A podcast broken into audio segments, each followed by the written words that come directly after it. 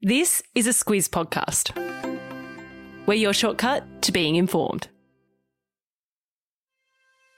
Good morning, I'm Larissa Moore. And I'm Eliza Harvey. It's Thursday, the 21st of April. In your Squiz today, negative numbers for Netflix, the first leaders debate in the campaign, Wimbledon bans Russian and Belarusian players, and one for the salt lovers.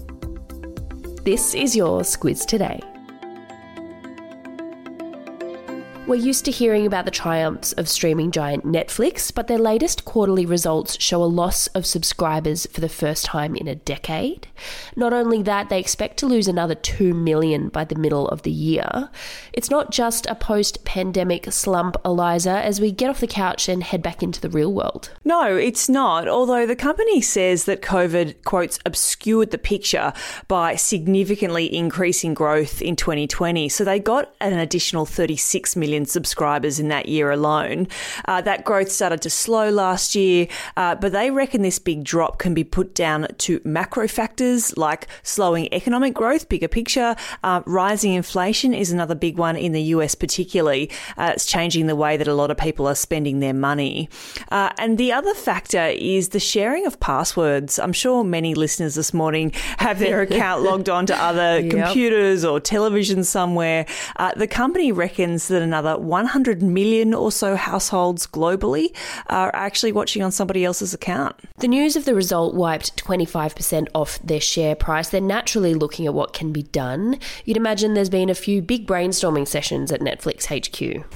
it certainly sounds like it. Uh, Netflix CEO Reed Hastings had previously put a hard no on any advertising content. Now there looks to be a bit of wriggle room. He actually spoke about a cheaper version of Netflix that might come out for people who are willing to cop ads.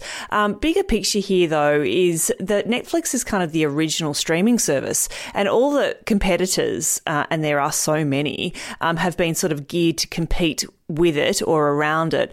Uh, one example is Amazon. It's now putting a lot of money into a free service, uh, but with loads of commercials.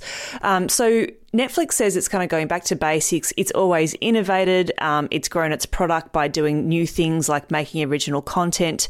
Um, and that's at the heart of its strategy to keep people coming back and handing over money to keep their subscriptions going. There sure are a fair few streaming services around. I probably need to do an audit of mine. More more than a few people for sure standing by if there will be a crackdown on sharing passwords across households. On to the latest in the election campaign, and Prime Minister Scott Morrison and Anthony Albanese went head to head in a leaders' debate last night. The big topics China, asylum seeker boat turnbacks, and welfare policies. Yeah, all the big ones were out there last night. Uh, it was the first debate between the two leaders, and it took place in front of 100 undecided voters at the Gabba in Brisbane. Uh, Anthony Albanese got stuck in over that security pact between the Solomon Islands and China that we've been discussing. He said this isn't so much as a Pacific step up, but a Pacific stuff up. Uh, things got pretty heated over immigration policy when Scott Morrison asked why Albanese didn't support boat turnbacks when he was deputy leader in the Rudd government in 2013, and that prompted Albanese to come back and accuse him of trying to sow division. Uh, both men more broadly pointed to the rising cost of living for Australians and how tough that was on the hip pocket.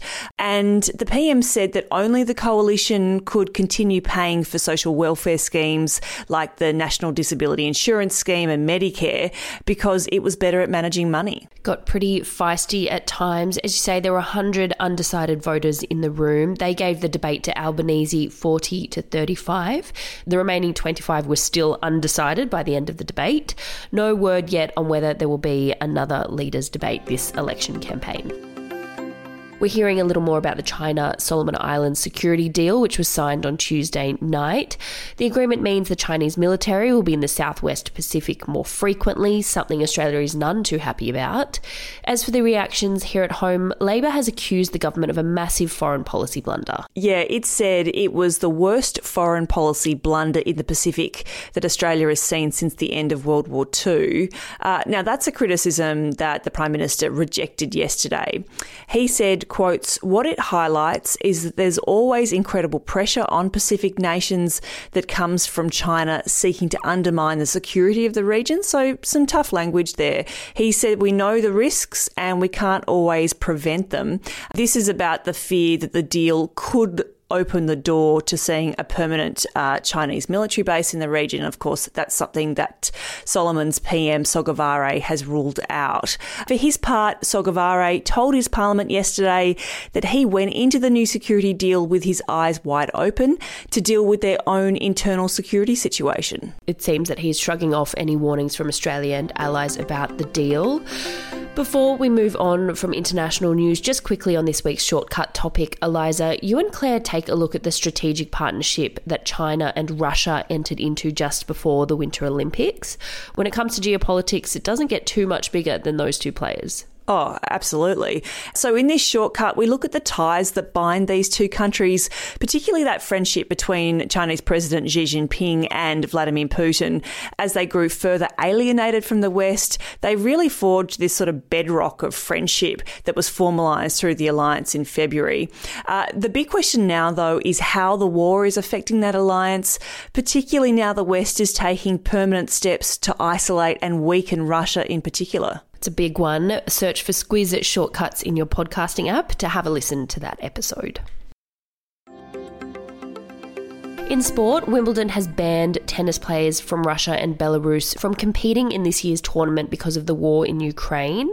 It's taking some big names out of the competition, Eliza. Yeah, it sure has. That's Russian men's world number two, Daniil Medvedev, and number eight, Andrei Rublev. They won't be able to take the court, uh, as well as Aryna Sabalenka, Victoria Azarenka, and last year's French Open runner up, Anastasia Pavlyuchenkova. Uh, now, in its statement, the All England club said the decision comes with deep regret, uh, but it said it would be unacceptable for the Russian regime to derive any benefit from the involvement of its players uh, in the championships. It's actually the first time that players have been banned from the tournament since World War II. That was Japanese and German players. And overnight, Wimbledon champ Martina Navratilova, she won nine tournaments. And she was really upset by this. She says it's putting players in a really difficult spot because if they denounce their countries in order to play, it could put their families at risk. The ATP, the men's governing body, has said the move is unfair and could also set a damaging precedent for the game. Russian officials have obviously criticised the decision. The tournament kicks off in late June. Now, eating a low salt diet is good for your health, not so much for your taste buds. But now, scientists in Japan have come up with a nifty invention chopsticks that trick your brain, Eliza. Yeah, so the chopsticks are attached to a mini computer that's sort of attached to your wrist and it transmits a weak electrical current into them, into the chopsticks, not your wrist. Uh, and that stimulation transmits ions that are present in the food and that goes into the mouth and it sort of enhances the sensation of saltiness. Uh, so, according to the scientists, it's been really popular with people in that 40 to 65 age group who've been told to cut down on their salt consumption. They reckon it allows you to cut out a third of the salt content without compromising on the flavour. You do have to compromise on your fashion a little with this mini computer thing on your wrist. it kind of looks like a chunky smartwatch. But, you know, good news if you suffer high blood pressure, strokes, or other illnesses associated with a high salt intake, you might not have to sacrifice that good, good salt flavour for too much longer. Squiz the day, Eliza, what are you keeping an eye on? Well, it's the Queen's birthday. She turns 96. Yeah. Uh, now, she's keeping it pretty low key. Apparently, she's hanging out at the family's Sandringham estate. Hope she at least gets to enjoy a gin and tonic on her birthday. For me, you have until midday today if you want to make a last minute dash to nominate to run for Parliament in this election. Consider this your reminder if you've got a fancy to suddenly take up politics. But if you do want to know more about what it takes to run as an independent, then stay listening for today's Squiz the Election episode. We covered that off as well as we getting to know a few notable independents in this election. That means this week we've covered the major parties, the minor parties, and the independents. If you do have any questions about about politics, about the election, big or small, send them through to hello at thesquiz.com.au and we'll cover them off in our Ask the Squiz episode on Saturday morning. That's all from us. Have a good one. We'll be back with you tomorrow.